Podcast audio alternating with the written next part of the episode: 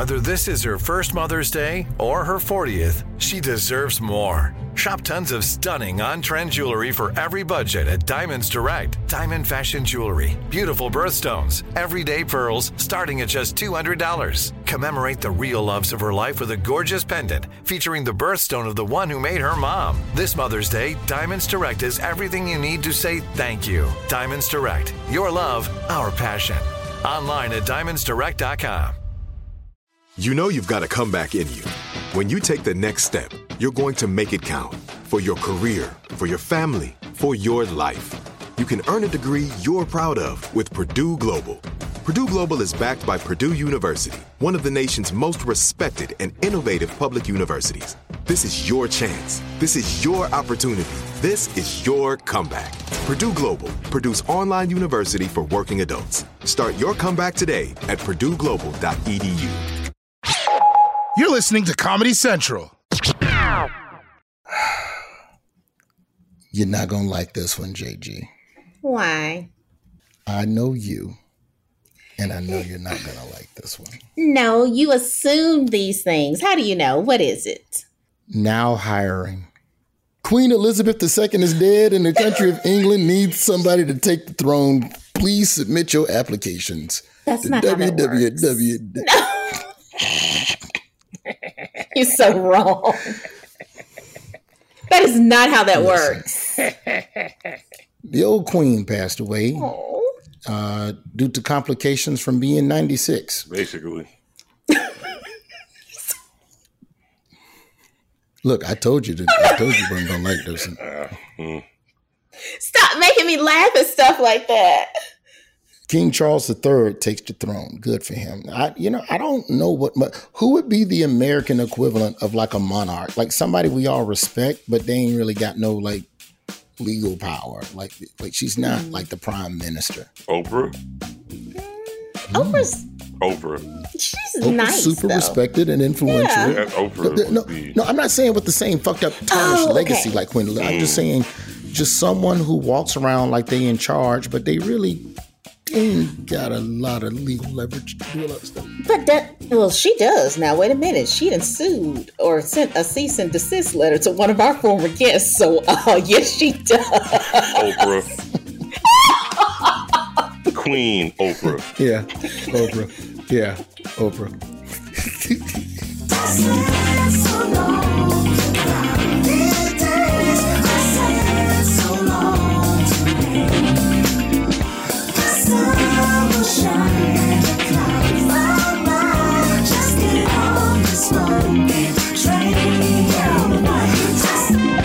My name is Roy. This is my job fair. Little raspy this week. I apologize in advance. Don't adjust your listening devices. Uh, Why? ended up in a strip club with T Pain, and things got a little out of hand. Yeah. Next thing I know, my, Role models. my voice Why was are on you the looking fritz away? the next day, and I felt it. I felt it because I don't want you know, fucking mom guilt Oh on me right now. Okay. Like this is so third. It, it- about every eighteen months, I lose my voice. Okay. Just like clockwork. Just inexplicably, my voice just goes. I'm taking a personal week. Good luck to you. and when that happens, Jacqueline goes into mom mode. And your voice is your instrument. And I don't understand why you would allow that man to take you to an establishment like that, knowing that you had gigs to do. You had to do Stephen Colbert. You had to do a promote Confess Fletch, your movie. And you had so many other things. The Emmys were coming up. Hello. There you are in Honolulu, Mm. In a strip club. screaming at the top of my lungs. You damn right I was. How'd that work out though? Just, just. Worked out pretty I was good. about to say, say. damn it! I did. Don't ask me. Mm. I have made better decisions in my life. though. I wanna say that. Roy, there is nothing wrong with having fun. However, you have to protect your instrument, and your voice is your instrument. Jacqueline, Yes. when the strip club genie appears, Poof. Script club genie. you cannot say no. No. That's what T Pain. T Pain. He was doing shows in Honolulu, mm-hmm. and I was in Honolulu doing shows, and he came by my my spot after his show. That's dope. And hey man, what you doing in there? Hey man, where we going? What's the move? like, and the strip club genie took me. I have a words strip, a strip club in Hawaii? Ooh. It wasn't bad. I'm about to say it It doesn't wasn't sound bad. A little weird. Doesn't sound bad. A little weird. So, tennis. What what do we know about tennis other than it's expensive to play? Oh, the outfits are cute. Arthur Ashe is from Virginia. Yeah. That's what I know. I like the fact that the young brother that's been killing killing it at the U.S. Yes. Open, Tiafoe, he's from the DMV. I know that much, and I know that he, uh I know he millie rocked the other day when he beat that dude. He millie rocked like a mug. He he was all Yeah. on the court millie rocking. I support that all day. I, I don't know, but I know one thing. There's a member of the staff who went to the U.S. Open and didn't invite anybody else, but I'm going to leave that alone. That is unfair. I'm not gonna let you do that to Listen. her. She she did invite people. You just happen not to be Wait, who on the team? Who went? Who went to the U.S. Open? Rhonda. Down South tennis girl. Yeah, the U.S. Open is a good ass time. Yeah. Let me let me just just as an aside, Please. if you are a fan of food and atmosphere, Nice. the, the the only thing I can compare the U.S. Open to, it like it's tennis with a fucking tailgate, bro. Word. Like there is just food and activities, and you could go to the U.S. Open and literally not see a match. You can just be walking around outside the stadium, and if you go in the early rounds, it's like thirty fucking tennis matches happening. Just pick one, Really? dog. That's flames. I or you can that. go in center court where you have a Mhm. ticket. But it was I, I haven't gone in years. I, I think I went like four or five years ago, and it was a legitimately good time. Mm, nice. It really was. that's what's up. You know, and you know, our guest today, uh, Michael Kosta, who's also a Daily Show correspondent, went to the U.S. Open with Trevor Noah because you know Trevor gets the good box seats, and apparently, motherfuckers think I only like baseball and I don't want to see no tennis. I to the U.S. Open. Then I turn on the U.S. Open and see my boss and my motherfucking coworker just sitting there giggling and just fucking eating elephant ears and fucking all types of little But pastries. It is weird when, like, you know, you see your boss on, I I don't know, throwing out a pitch at a baseball game, and you kind of sit there like maybe he just thinks I like soccer. I don't know. So yeah, you're right. It is. It is weird. It, it's strange. So yeah, tennis. Let's let's talk a no, little no, bit no, about no, no, no, tennis no, no, no, no. You can't say that because you are actually promoting a movie. So you could Yeah. go to a tennis match ananyway, That's Mr. Confess That Split. is, it's getting personal today. I didn't know that tennis would be the topic that would divide us like this. Oh my God. it's Um, a game of love. It brings things out of people. You know what I mean? Oh, love. One love. Okay. I like that. little research here from down south Georgia, girl. It's not an unlucrative business, but god damn, everybody's in your pocket. Yeah. The top tennis coaches usually receive 10% of their players' prize money. Okay. Ooh. And then you have an instructor you got to pay. You got all the traveling tennis coaches you got to pay. You got trainers you got to pay. Mm. That's that's that's not a lot. The average tennis pro uh, in America only makes about thirty five thousand dollars a year, and that's not. So they're hungry. Mm. That sounds. Yeah, that sounds. That sounds you like. can- Uh, that sounds like it's a little grimy in there for real. If they're only making like that, it's a lot of people. Well, that's not a lot, but it's a I- significant but- people that that do that. That's that's that's sleeping out your car money type stuff for It's no different than minor league baseball. yeah. Well. Yeah. Like when they do the when they do the numbers on minor league baseball, the hours spent at the field versus what you paid, it's less. It's literally less than minimum wage. So, you know, if you want to have a chance at making some real prize money, you've got to, you know, you got to pay your dues. A master racket technician, What is that? that's the a person. who master the, ma- racket the, the, the, technician. They fix the. Uh, yeah, they fix the strings on the racket, don't they? yeah, and also matches athletes with the best racket for their type of play, and it focuses on every detail of the racket, from the string material to the tension, to make sure that the racket is customized and just right. I like that. That's like technology. Forty thousand a year. 40? Lastly, before we get into the CMO here, thank you again, Rhonda. Here's some of the ways that tennis players get played, and this is why I think that tennis isn't seen as as immediate of a path out of the hood. When you look at the payout of a fucking tennis tournament, you do this once or twice a year. It's not a bad lick, dog. So let's look at the breakdowns real quick. Um, bonuses, of course, are into every player's sponsorship. You sign with Nike, and if you win this many tournaments, we're gonna give you a little more money. Exhibition fees, endorsement deals, sponsorships, appearance fees, which are always dope. Roger Federer Nice. one million in appearance fees just to show up to smaller tournaments. Like this motherfucker just it's not even an official tournament. It ain't sanctioned by nothing. Motherfucker playing and one street ball tennis. if the money is right. How tennis players get paid. Mm-hmm. This is a breakdown from the 2019 US Open. If you get eliminated in the first round, you get $58,000. Second round, 100,000. Okay. Third round, 160,000. Fourth round, 280. Quarterfinal, half a mil. Semis, 900. Runner up, 1.9. If you win, if you won the U.S. Open in 2019, you got 3.8 million dollars. Now, wow. what's a decent? Now, keep in mind, you're paying for your own travel. You're paying for, and, and Michael Kosta is going to break down why fifty-eight thousand dollars for the first round really ain't as good as we think it is. Half the taxes and ten percent to your fucking coach and your tennis pro and the motherfucker that's stringing up the strings on your racket. I guess he got to get a little pinch too. Everybody getting a fucking pinch.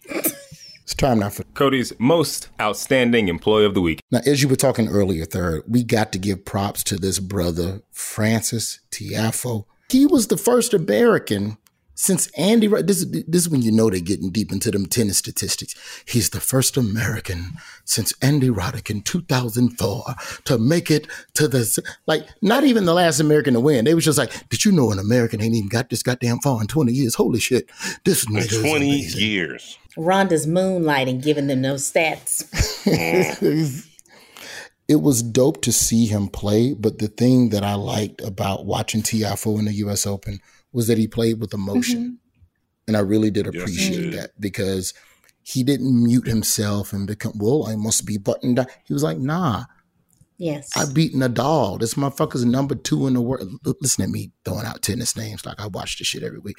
He beat the dude who's bad in the motherfucker and then did the Salt Bae sprinkle on his ass. the game Come wasn't on, even man. over yet.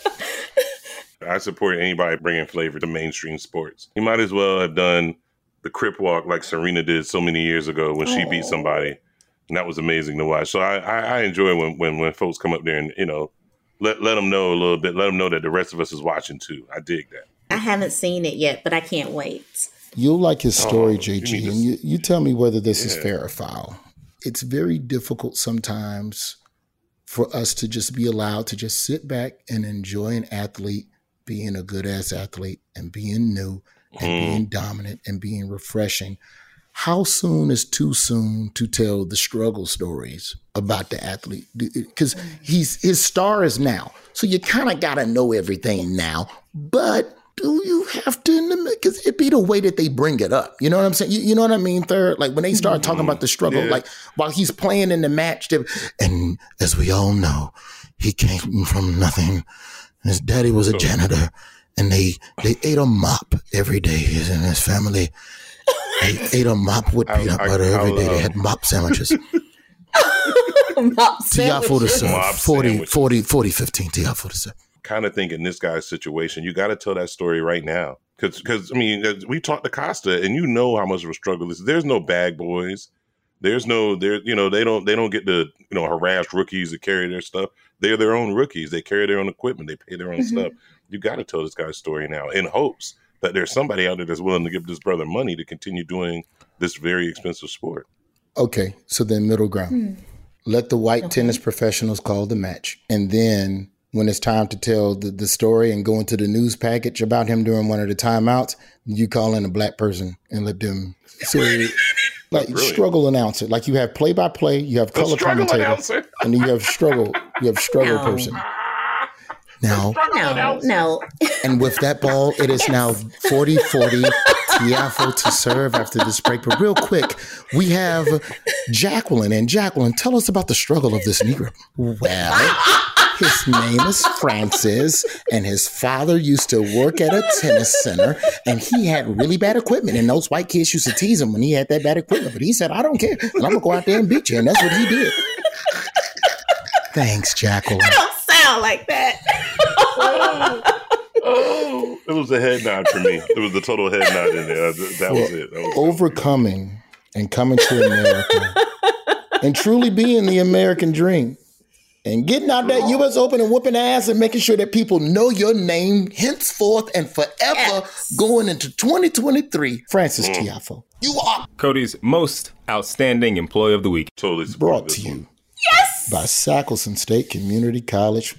So, worst and first time. Jacqueline, what if I do the whole show like this? Nice and deep voice to protect the fact that I have a little bit of rasp today. Then I'm going to have to answer a bunch of emails from women who will be like, okay, that's kind of sexy. Yeah, girl. Oh, no, don't do that. Yo, Hell that yeah. would be a hit podcast. Just sex sounds, like ASMR. Not sex, but just. Oh, you okay, know, just the sounds. Like when you're faking it in a movie. Okay. Jacqueline will be the world's first with your hair audio. today, Uh, girl. Oh my God, your hair. Just, like just, just welcome home would be the name of the podcast, and just when you come home as a woman, you put it on, and then it's just me in your ear. Damn, you look like you had a long day, baby. We have guests, Tell Roy. about that day. We, we have guests. Jacqueline will be the world's first audio intimacy coordinator, bro. this this person that we have today, uh, his career s- spreads multiple genres. Like I would say, he's checked a lot of boxes. Professional athletics, check. Professional entertainment, check. College, all of that. Working out in the regular world, check. Uh, he is a good friend of mine, and uh, we um, we share a hallway together over there at the Daily Show. But before that, we ran them L.A. joke streets together. JG, who do we have on the line? We welcome comedian and Daily Show correspondent Michael Kosta to the show. While Michael is best known for his work in comedy, we were surprised to learn that he is also, like you said, a former professional athlete. The Michigan native enjoyed a successful college tennis career before going pro and eventually coaching. His coaching gig allowed him time to try his hand in stand up comedy, and I guess they say the rest is history. Welcome. Thank you. Wow, it's all, this is already more researched than I anticipated. You had a mean year one year in tennis, man. I think you uh, reached all of 864. We have clips of uh, that year when you were killing it at uh, 863, 862, and uh, Yeah. 864. It's The like a rise national and fall rankings. thing. Well, no, and this, you know, this is the if for those that the that are unaware, 864 was my highest ATP Association of Tennis Professional world rankings. Okay, that's the highest. That's the best I ever got. Okay, that's I mean I mean it's still to this day the signature on my email. It, is it is what I am I am most proud of. But it is like you know I, I maybe it's just because I love in sport, unlike in comedy, Roy. There is no subjectivity. There is no oh I'm 864, but I actually am number one. I actually am a Grand Slam champion. In sport, you are your number. That is it. period. Okay, so then let's let's start there for the worst and first part of this conversation. Now, being a college athlete, we spoke with Candace Parker um, a while back, and she was talking about her time at Tennessee and how when you're a student athlete, there is no time to deliver pizza. There is no time to work retail. So, were you pretty much from your childhood on? Were you always in athletics and just you just were never the kid that worked at the drive-through? Like, what were some of those first Michael Kosta pay stubs, or did none of that Yeah. happen until the world of tennis? Yeah, it's a good question. And, you know, Candace is right. It, it actually doesn't matter what co- collegiate sport you play. If it's a varsity sport, they, they got you. They, they got your schedule. Mm. They have your hours on lockdown. They feed you at feeding times. Um, so when my when my Is that what it's it- it- called? Right. I was like, like- ring the bell, the bell like the Pavlov thing. Cling, cling. Tennis people eat now. Bing, bing. I mean, Come eat. it. I know I made it sound like we're a bunch of gerbils, but you kind of are. You kind of are, and, and you're repres you're uh, representing the the team in the jersey that you're wearing. And for me, it was University of Illinois. But um, to answer your question, Ooh. when John Kosta, my father, realized that college might be free for me, he said he said he said you can spend your summers working on your serve and your forehand. Um, so I didn't have to do those drive-through jobs. I didn't have to, you know, man, my my That's siblings nice. did. Yeah, they did everything. It was nice, except in the back of my head, I kept thinking, I better get a scholarship. Uh, which, Mm. which thankfully, I thankfully I, I did. But you know, I mean, Yeah. truly, my job beca- became to get very good at tennis. So that's that's what I focused Mm. on. to me, tennis is an interesting sport in that you know it's your fault. Like there, there is no teammate to blame. Oh, okay. There is There's no something to blame. Well, the, I mean- the coach called the wrong play. Like your coach, your tennis coach may call the wrong strategy for the match. Well, It's his fault. You want to play against the net, or but but ultimately, you had to hit that fucking ball, bitch, It's the and coach's you fault. You couldn't hit that ball. No, That coach's fault. you did no, you didn't. run. You, it's on you. Third, It's coach's run fault. your ass it's across coach's that fault, court. or it's a fucking racket's fault. It's not my fault. Fuck Huh? that. I've seen That's the not a game. real I know how it works. There's a reason his name is third and not first. That might be the best play I've ever heard. I'm, God damn, that was good. I'm just I'm, good. I'm, I'm just messing, obviously. But Roy, what does that remind? It reminds me of comedy, of stand-up comedy. Like I can, Yeah, I you know, Friday late show. I was in Kansas City. It didn't go well. It- you know, I walked off the stage. Oh. I was ready to bitch about the server. I was ready to bitch about the check spot. I was ready to bitch about the group up front that was complaint that was loud. Mhm. At the end of the day, it's like, yo, it's you. You're out there, man. Do do your job. And Mm. um, so tennis is very similar to me to stand up comedy in the sense that the responsibility falls on, on your shoulders. So let's get into the world of professional tennis. You're out, you're on the ATP tour, and you're doing your thing, and you're winning matches and you're losing matches, and you're trying to figure your way through this particular world. What are the hurdles as a young new? Because like, is it are they called rookies? Like, what is the beginning level in tennis? Because it seems like tennis is just motherfucker play. It's beautiful in the sense that, you know, anybody can kind of sign up for an open, qualifying, low level professional tournament. So, mm-hmm. in theory, mm-hmm. if you you can win your way into the U.S. Open. Um, now, mm-hmm. technicality, I was probably playing the majority of my matches on the ITF, which is the International Tennis Federation circuit, which is like the double A, single A, sometimes triple A version of what you're watching on TV right now, the U.S. Open. So I was in the Bull Durham Okay. uh, minor leagues, but Nice. the big Okay. one of the biggest hurdles, not a sexy answer, is money. I, you're self funding mm. in tennis. Mm. It's mm-hmm. it's like golf. I don't have a team. I don't have.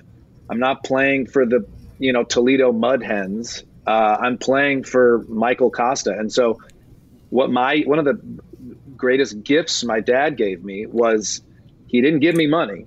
He said, "I will help you create a business plan where you sell shares of your potential earnings to investors."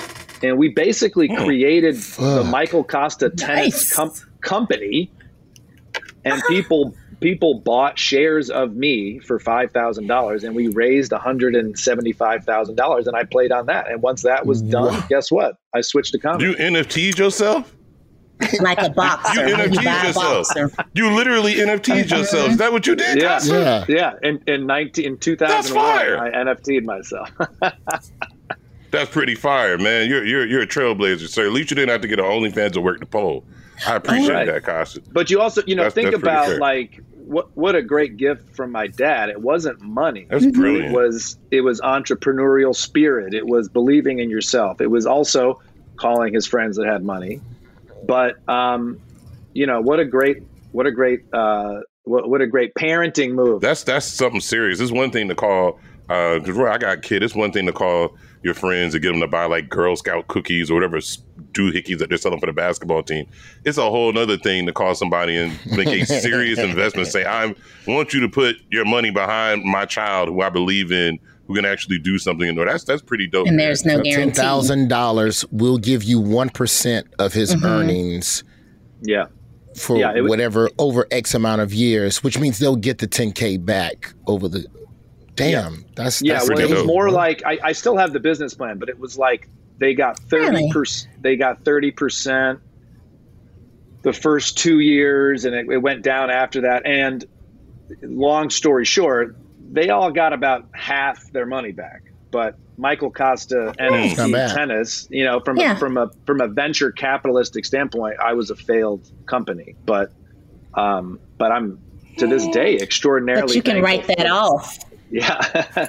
well, and I just was so appreciative. They they gave me the opportunity to travel the world and to compete Mm-hmm. uh, to compete at a sport that I that I was good at and loved playing. That's really dope. It's really So in stand up, if I'm working a city in the early days, bro, if I was somewhere more than two days, I went to a temp service and I got a day job while I was in that city. wow. So when you're touring for Wow. tennis, could you like because a tournament could be two weeks long, right? If you're if you're going far into that tournament, what is the day to day? You just training and practicing? Like there's just no time to get any type of because it seems like the type of job where you can't get a No, side hustle. you know, you're, when when you're playing in these tournaments that I was playing, the tournaments are only one week long. But uh, the ones that I was playing in, you know, the major tournaments are two weeks long. But dude, your job is to sleep. You sleep. Don't underestimate sleep. Sleep. Professional athletes sleep. That is your healing time. That is your downtime. You sleep, you eat, and you train, and that is it. Quick break. When we come back, to homie Narado, aka Rod for short, maybe we talk a little tennis with him, see if he's done a little bit of tennis. And then I want to get into the world of tennis groupies with Michael Kosta. A little scam action. Job fair. We'll be back.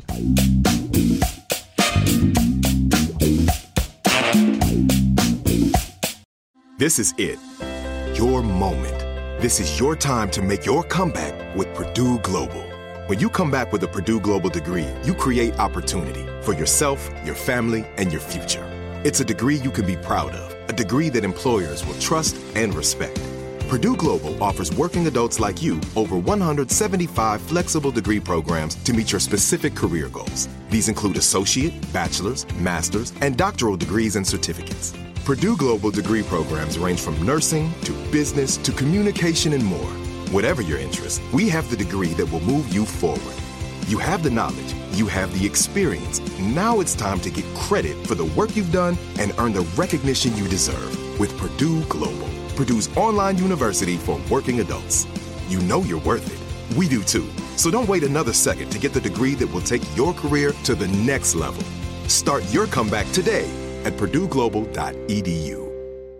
The wait is over. The Chi is back on Paramount Plus, and the stakes have never been higher. Everything changes on the South Side when a new threat comes to power in the Showtime original series from Emmy winner Lena Waithe. Battle lines will be drawn, alliances will shift, and danger lies around every corner, leaving everyone to wonder who they can trust. Visit ParamountPlus.com slash The Chi to get a 50% discount off the Paramount Plus with Showtime annual plan. Offer ends July 14th. Subscription auto-renews. Restrictions apply. Job fair. Talking tennis. The homie Michael Kosta is standing by, and we'll get back to Kosta and talk a little bit about the world of tennis groupies. And um, we'll probably uh, talk to him a little bit third about the shadiness in comedy clubs since he does stand up now. You know, scam gonna do what the scam gonna do. Uh, real quick before we um, take this show off the rails, JG, Yes. did you know that Sackleson State Community College now has a faceless tuition policy? That's right. If you are less than an eight, Sackleson State is still willing to invite you to in person classes. As we already know, Sackleson State Community College is the only community college for good looking people. The distraction of ugliness is a Oh shit, scourge goddamn. is a scourge on our educational system. But with the new faceless semester at Sackleson State, if you are an ugly person, you can still attend in class if you agree to face the wall. You get the same curriculum, the same oh. education, the same lectures. Nice. All we ask that you do at Sackleson State is point your desk at the wall to not distract the more intelligent scholars. Sackleson State Community College, you can get a 4.0 but not if you're a four. Visit them online, sacstate.com. Where the And now- graduation rate is 30%. Mm. Woo, shit, goddamn. Yeah, that's the chemical that that is released in your brain when you see an ugly person. Your brain just shuts down. It's whoosh, shit, damn. Woo, shit, goddamn. We turn it over now briefly to a brother who is the author of the New York Times bestseller, How to Make Love to Your Woman on a Public Bus and Not Miss Your Stop. Sold over 3 million copies hardback. G shit. His mama named him Narado. We call him Rod for short. Rod, we're talking tennis today. We was talking a little bit about uh, the U.S. Open and that brother a couple weeks ago who was running things, Frances Tiafoe. Black man, first generation immigrant from Sierra Leone. Rod, do you like it when they have the struggle story about the athlete while the athlete is still being great? Or does that feel a little out of pocket to you? Yeah, I don't I don't like that. It's uh it's very annoying. It's what it's it's like my top two like two things that really bother me in sports is these super struggle stories that are like totally irrelevant to what they're being great at. And when like the announcers are like coming up with these weird stats to make some shit more interesting, you know, they're like, this is the first play. He just became the first player to hit 11 consecutive free throws in black socks. It's like, what the fuck are you talking about? The first 10 goals of the season, all scored by the left foot. It is amazing. for me, for me, the issue with the struggle story, I think it holds water. And to what Third said earlier makes perfect sense. You have there are people watching who have to know that no matter what situation they're in now, they can overcome it.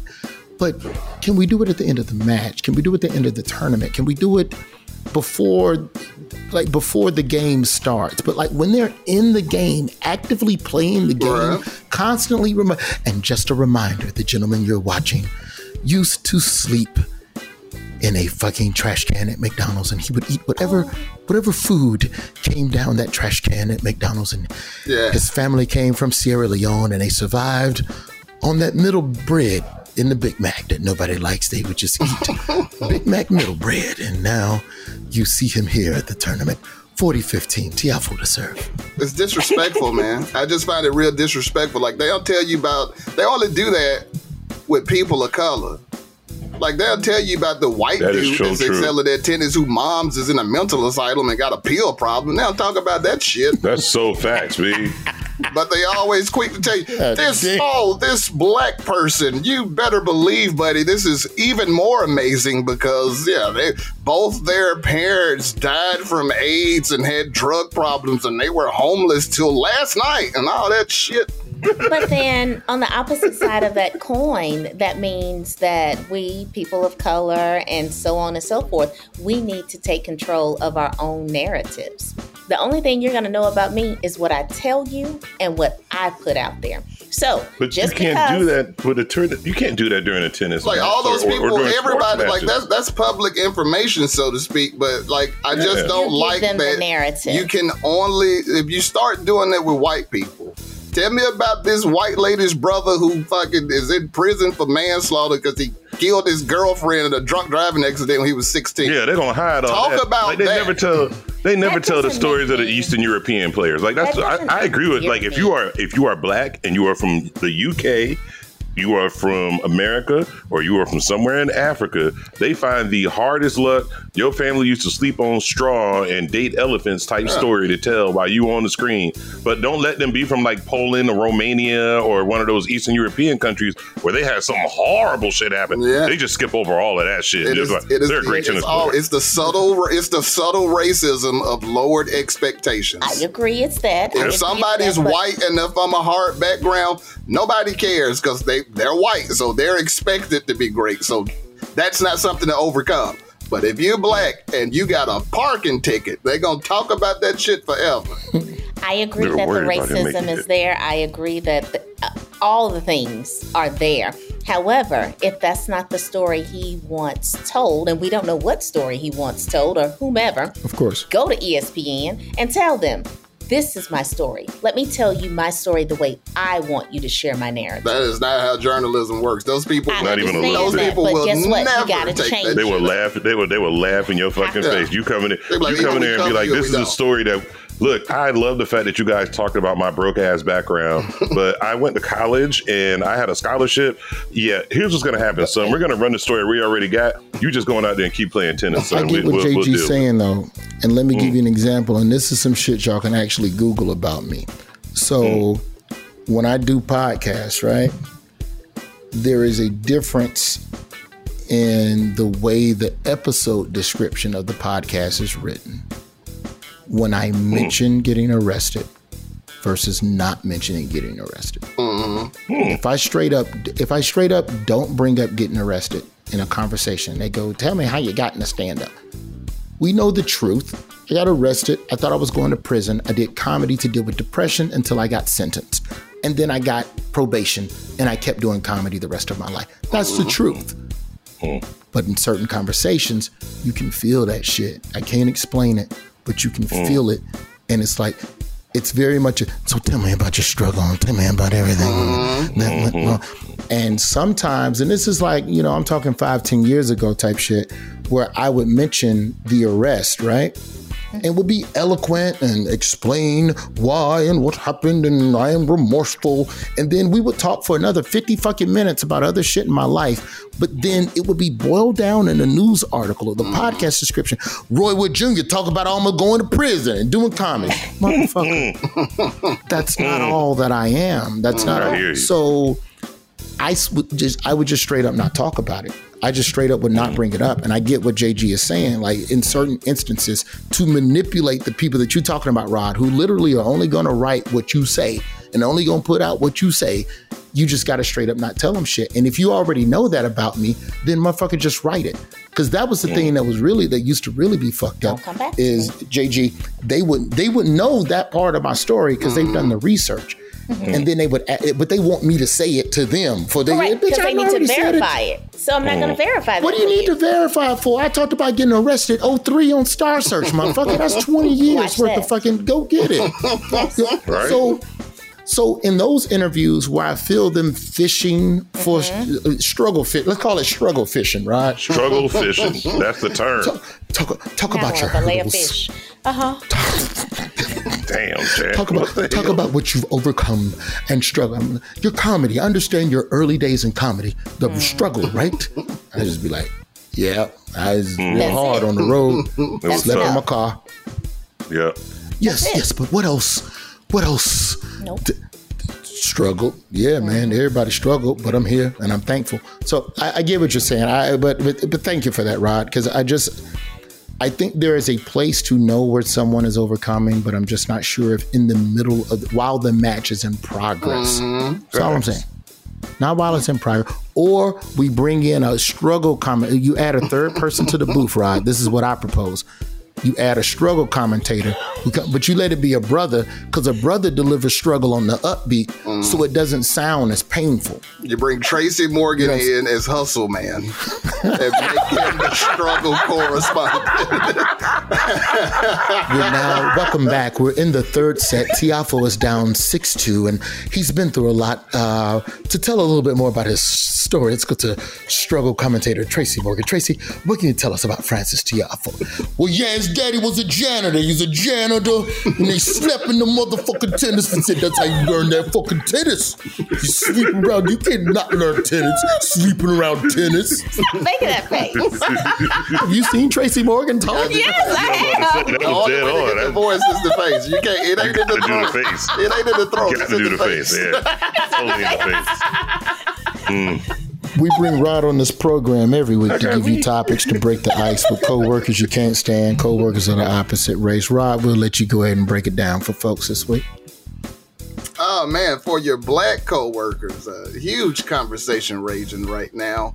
Uh, rapper Shad Moss, better known as Bowser's Wowzers, better known also as Lil Bow Wow. Oh, okay. He is currently getting ready to set off on the Millennium Tour once again. Hmm. And TK and the gang, shouts Yep. out. And this time features a one thousand dollar Lil Bow Wow VIP backstage package, where if you give Bow Wow a thousand dollars, he will give you a tour of the facilities where they're performing, and he will let you hang out in his quote unquote private club for about thirty to forty five minutes, and you'll also get a personalized backpack and a picture. Rhonda, find me Chris Brown's VIP price real quick. So, why are people complaining about this? Well, you know, well, the, well, the joke is, you know, why would anybody pay a thousand dollars to meet and greet with Bow Wow? Because who that's the same bucks to meet price. Chris Brown has a picture in like 10, 15 minute package for a thousand dollars, and it's just like, okay, that's Chris Brown. But this is Bow Wow. He should be willing to take twenty five dollars to hang out That's with him. Rihanna's ex-boyfriend. He don't even get Chris Brown. Like that is Yeah, yeah, okay. Thank you, down South Georgia girl. Yeah, but but Chris Brown is only charging a thousand. Let's see, but you don't get to hang and be around. So Bow Wow is the better value. you get a lot more with I'm Bow Wow. But the problem is for people is that it's Bow Wow. It's paying a thousand dollars to hang out with. Chris Brown versus paying a thousand dollars to hang out with Lil Bow Wow. But what if Bow Wow is your Chris Brown? Then you oh. should be Then in a your life mental is in facility. question. You Your do not need to be at a taste poor. concert. You don't need to be talking on the about? streets. You're a danger to you're a danger to society and yourself. Your If taste is You're very a poor. diehard Bow Wow fan. No. I'm not, you know what? No, fuck that. I'm not gonna let y'all attack Bow Wow like this. This man set Attack. price. How is that Attack attack? himself. This That's, man, that's a self that's self check. I know you don't play a lot of basketball, but he's literally throwing the ball off the backboard and catching it and trying to shoot a basket. This is a So, so self-check. you telling me There's no that way. paying a thousand dollars to go backstage and hang out with Chris Rock is the same as paying a thousand dollars to spend two extra hours past Chris Rock with Willie and Tyler?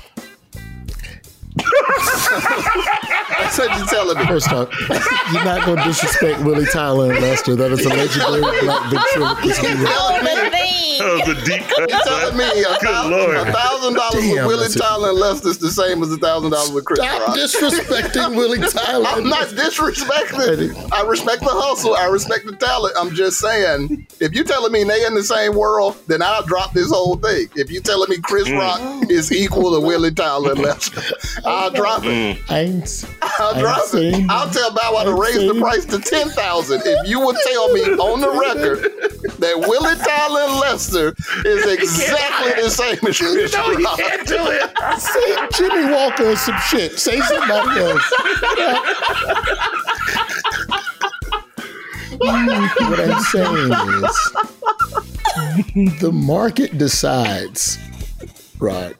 And the market has decided that some people have decided that Bow Wow is worth one thousand fucking dollars, which is a lot of fucking. Who would you wait in line for? Is there anyone you would la- wait in line for? Me To- personally, not a Yeah. soul. I wouldn't wait in line to meet Jesus fucking Christ. Okay. What about you, third? First of all, I'm paying the G. Second of all, I better be seeing Pam Grier, like or somebody like that. Like I, I, I can't, and she's the only person I could think of because that way I could. I, I gotta justify this G with my wife. So like that's the other problem that I Oh, have with this shit. I gotta It's justify the got to G be out. Somebody both of y'all want to meet. Then y'all got Like, to have. maybe Who I, would I you- say, who you would know you what? wait for, If I'm Ron? s- I say Barack. I'll leave it at Barack. I pay. I pay the G for Barack. Who would you wait three There hours to is. pay a thousand dollars to meet? Um, this goes back to a question from way many episodes before, Rod. And I said that I, I can't remember what it was, but I said I really want to meet Andre 3000, Mm-hmm. but I would book Big Boi because I know Big Boi would actually show up. Mm-hmm. Mm, mm. Andre 3000, maybe say, I would wait. I don't know if I'd pay a G, but I would wait He's three hours to meet Samuel L. Jackson. airport. Like if, like if somebody told me stand right here, and in three hours Samuel L. Jackson will be here and we'll have a conversation with you. I probably would stay put. Jacqueline. Jacqueline. Oh, I would only wait in line for food.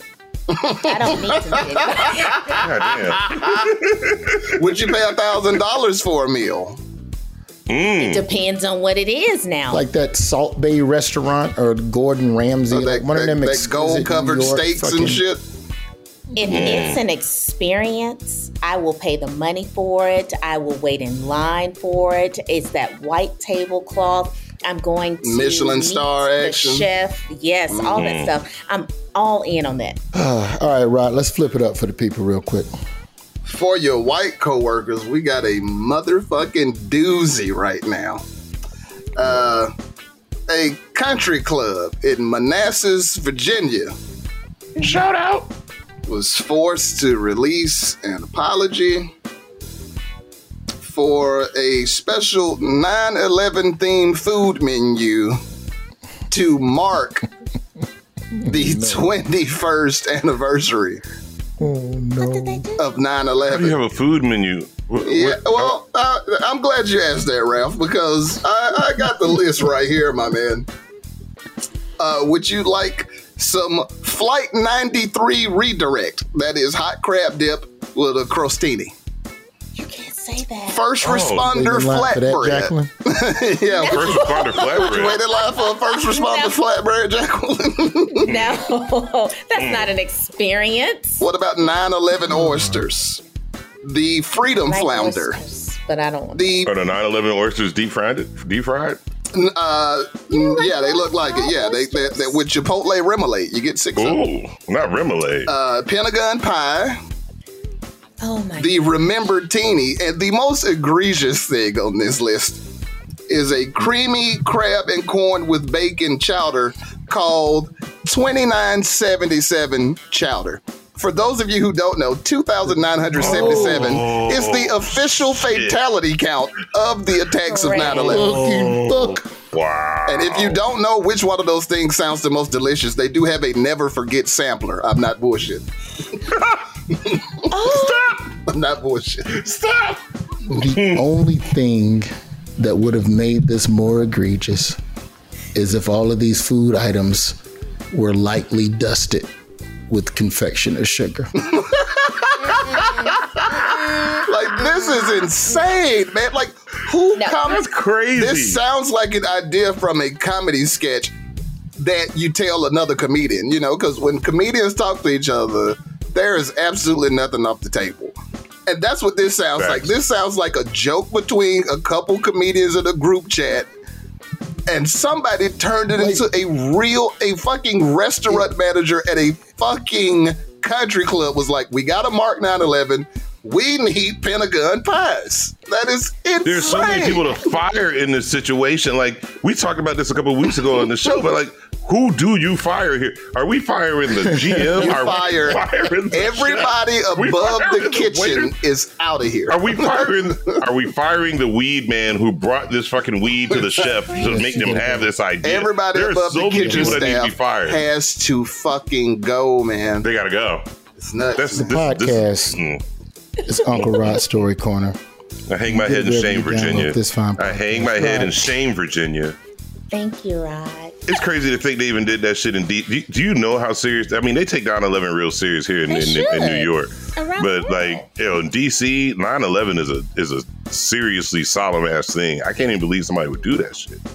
That's crazy. Rod, thank you as always. We'll get with you next week. We're going to do another uh, Rod's Relationship Fair oh yeah, I'm next ready. week. Talking about uh, holiday work parties that have gone south. If you got a work party, Merry Christmas. reach out to us, Roy's Job Fair. If your boss allows you to At have a party, was about to say, y'all know we'll fuck this up. This this is enough reason for Roy to take the party from our ass. Like just, we just, ain't just having one. He already yeah, said we ain't have no damn know, it'll party. be no party. I'm gonna come to each of y'all house individually, and we're gonna celebrate. welcome, welcome, welcome to the Grinch's Come on job fair. That's how we- that's how we. Job fair holiday parties is one on one, motherfucker. They schedule it like an evaluate, like a working. He's gonna give us an evaluation. He's gonna do it like they did Coachman come in there and lay out shots of they draw houses and take the shots and leave. the hell?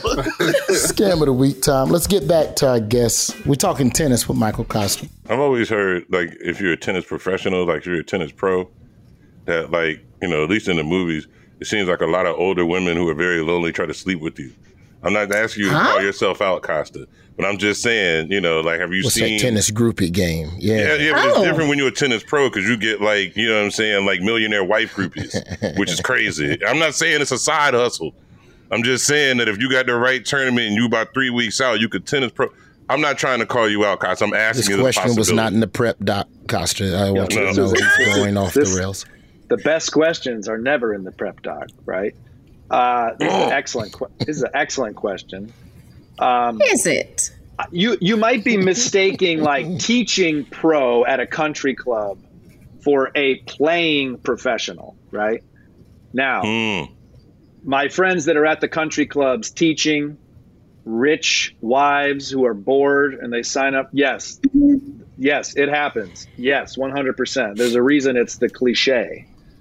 Um, the closest that happens in the in the tournaments that i was playing was um, you would sometimes get to a tournament and you could request housing. You could say hey i, I don't have the money for a hotel. Are there any families that would put me up? Um, and you know this is tennis. These are nice houses. Uh, and so Mhm. sometimes you get put up. Sometimes there's not a lot of people in the house. Sometimes uh, you lose and maybe the you know the the mom maybe she's serving drinks. I've heard of that happening too. Um, but that's as far as i'll take it. Oh, really? What you're telling me is that I have to tell Rod that he needs to be a tennis a tennis pro and maybe lose a couple of matches. It might work out for him. I could see him working that path. But I, I like this, sir. I like this. I like this. Thank you. for answering my How- question. I'm good.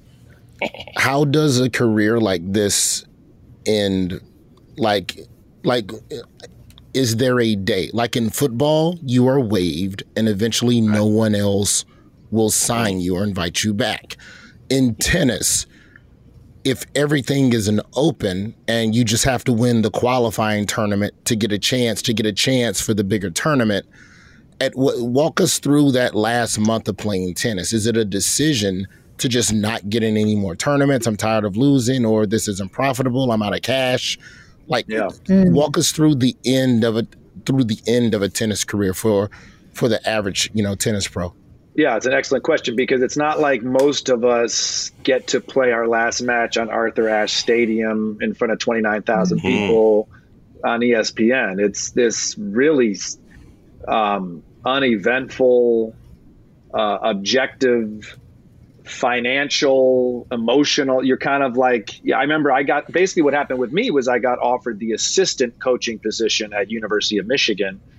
And I just said, that's it. I'm taking that job. I'm going from one job to the next. And I had about Mm.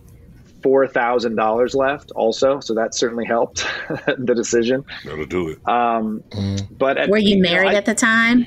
no, I wasn't. I was living with my parents. Okay. Uh, um, and I was 24.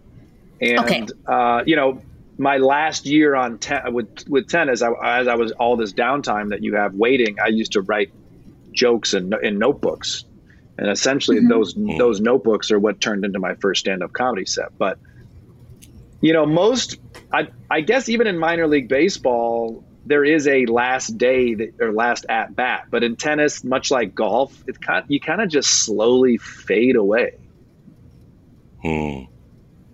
So no, like you don't play on the underground tennis death circuit until you know you just can't. the knees give out. That Yeah, would be you know sick. and one street ball for tennis And one street ball. For, Thank you, bro. You know what I'm saying? Lots of explosions, glow in the dark No, that- that possible ex- I killing mean, moves at the end of matches.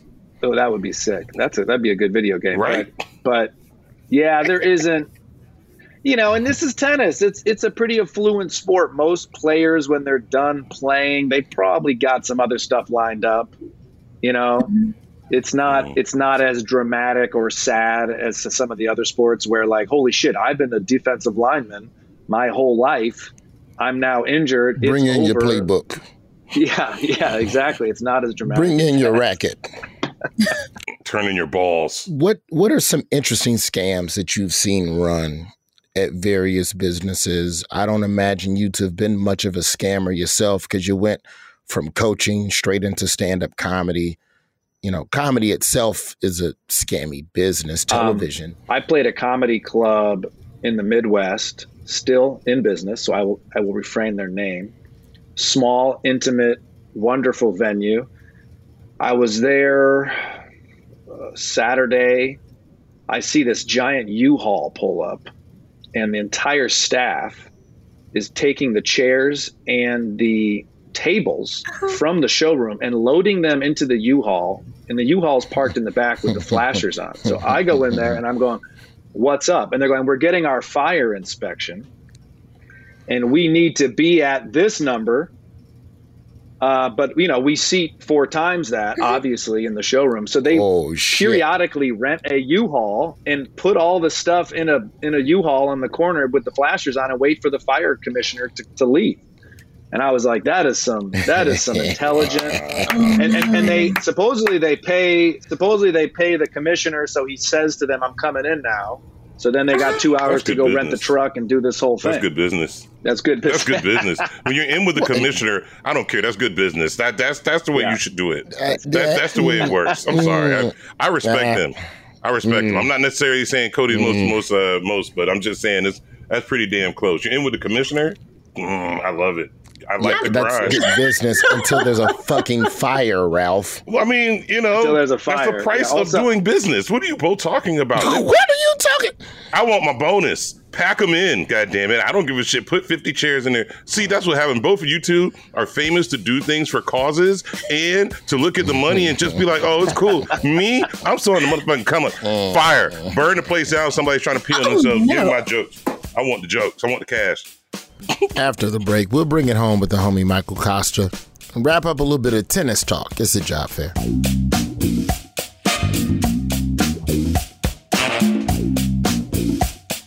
This is it. Your moment. This is your time to make your comeback with Purdue Global.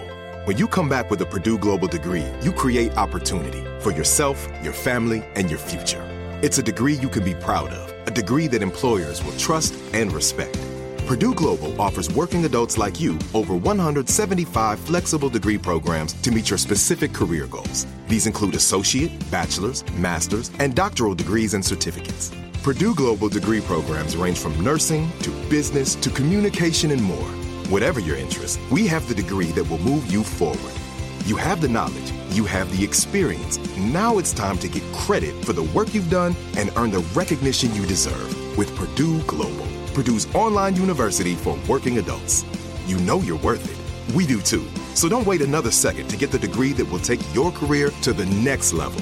Start your comeback today at purdueglobal.edu.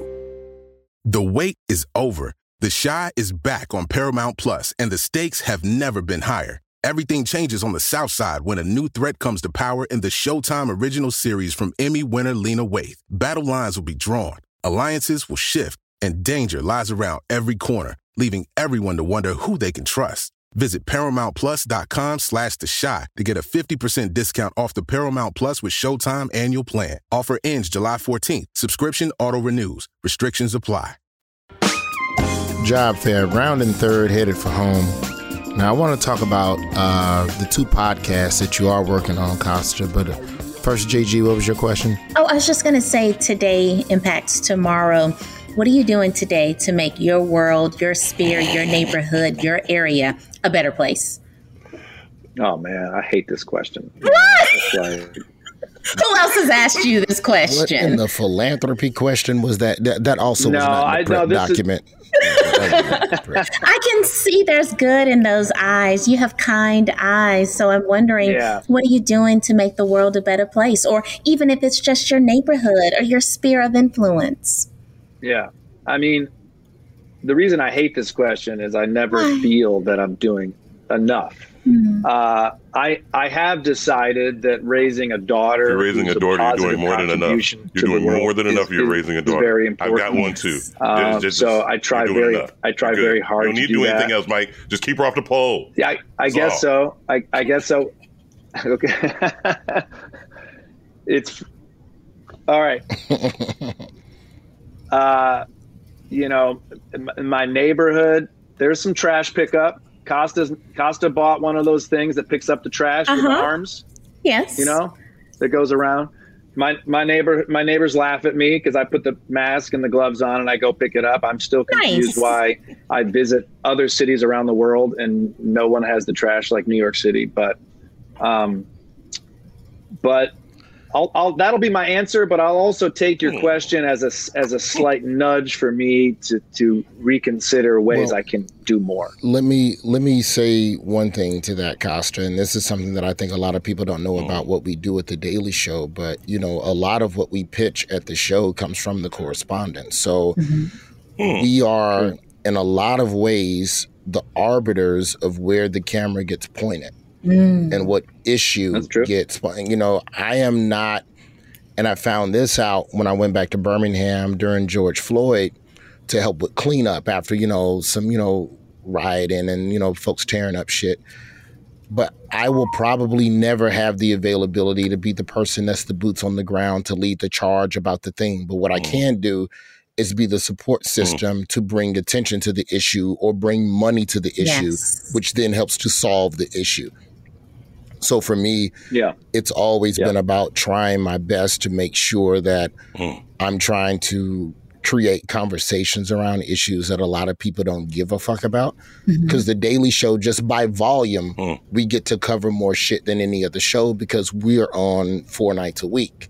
So we, you know, we mm. just have more runway. So I would, I would say, you care a lot more than you probably. he- Here's mm-hmm. something about Kosta JG, and he's probably not giving himself credit for it. He just straight up took on the role of water dude at the show. This motherfucker, like the way I'm like always like, ooh, let me find another race story.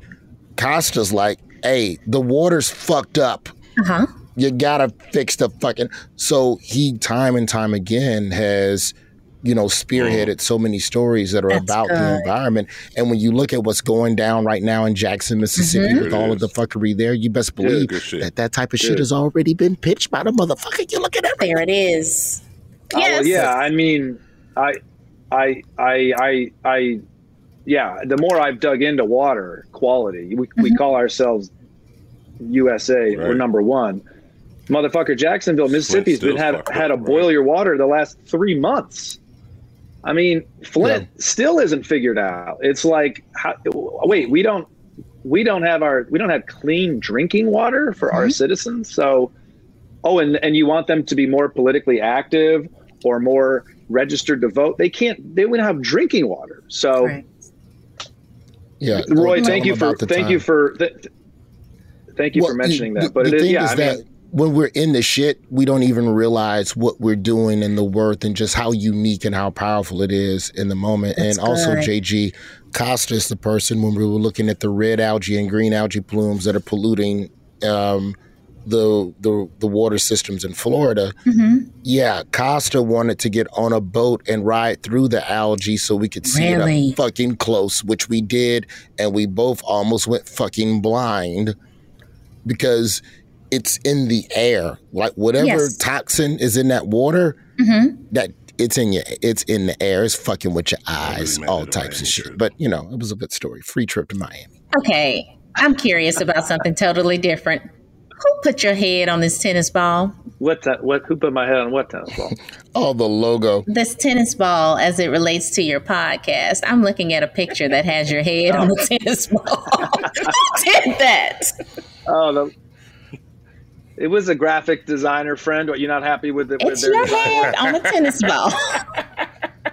you can have whatever you want. But tell us about the podcast. Thank you. There, I have uh, my own personal podcast called Tennis Anyone with Michael Kosta, and we talk tennis, we talk everything. But uh, and then I also have to promote a wonderful podcast I was a part of called Choosing Sides F1 Oh. with Sports Illustrated, where I don't know anything about Formula One racing, Ooh. but um, with a journalist named Lily Herman, I was presented every team and every driver, and at the end of the season, I pick my team and my driver. And I learned so much about Formula One, and it's available wherever you listen to podcasts. But That's cool. really, really fun. That's a crazy sport. That makes me think of Ricky That's- Bobby. Mm-hmm. That's NASCAR, but close. No, no, no. In the movie, in the movie, there's a Formula One Right, racer. Thank you. You Right. need to know your Oh, Ricky you're right. Bobby. The French dude, the French dude who Yes. comes and takes over at the Yeah. end. Ricky Bobby. Yeah, Ricky Bobby. He's sponsored by Sacha by- Baron yeah, Cohen. right. Yes, yes. I've enjoyed watching F1 the last couple of years. I'd be lying if I said the Netflix series F1 Drive to Survive Man, tell him.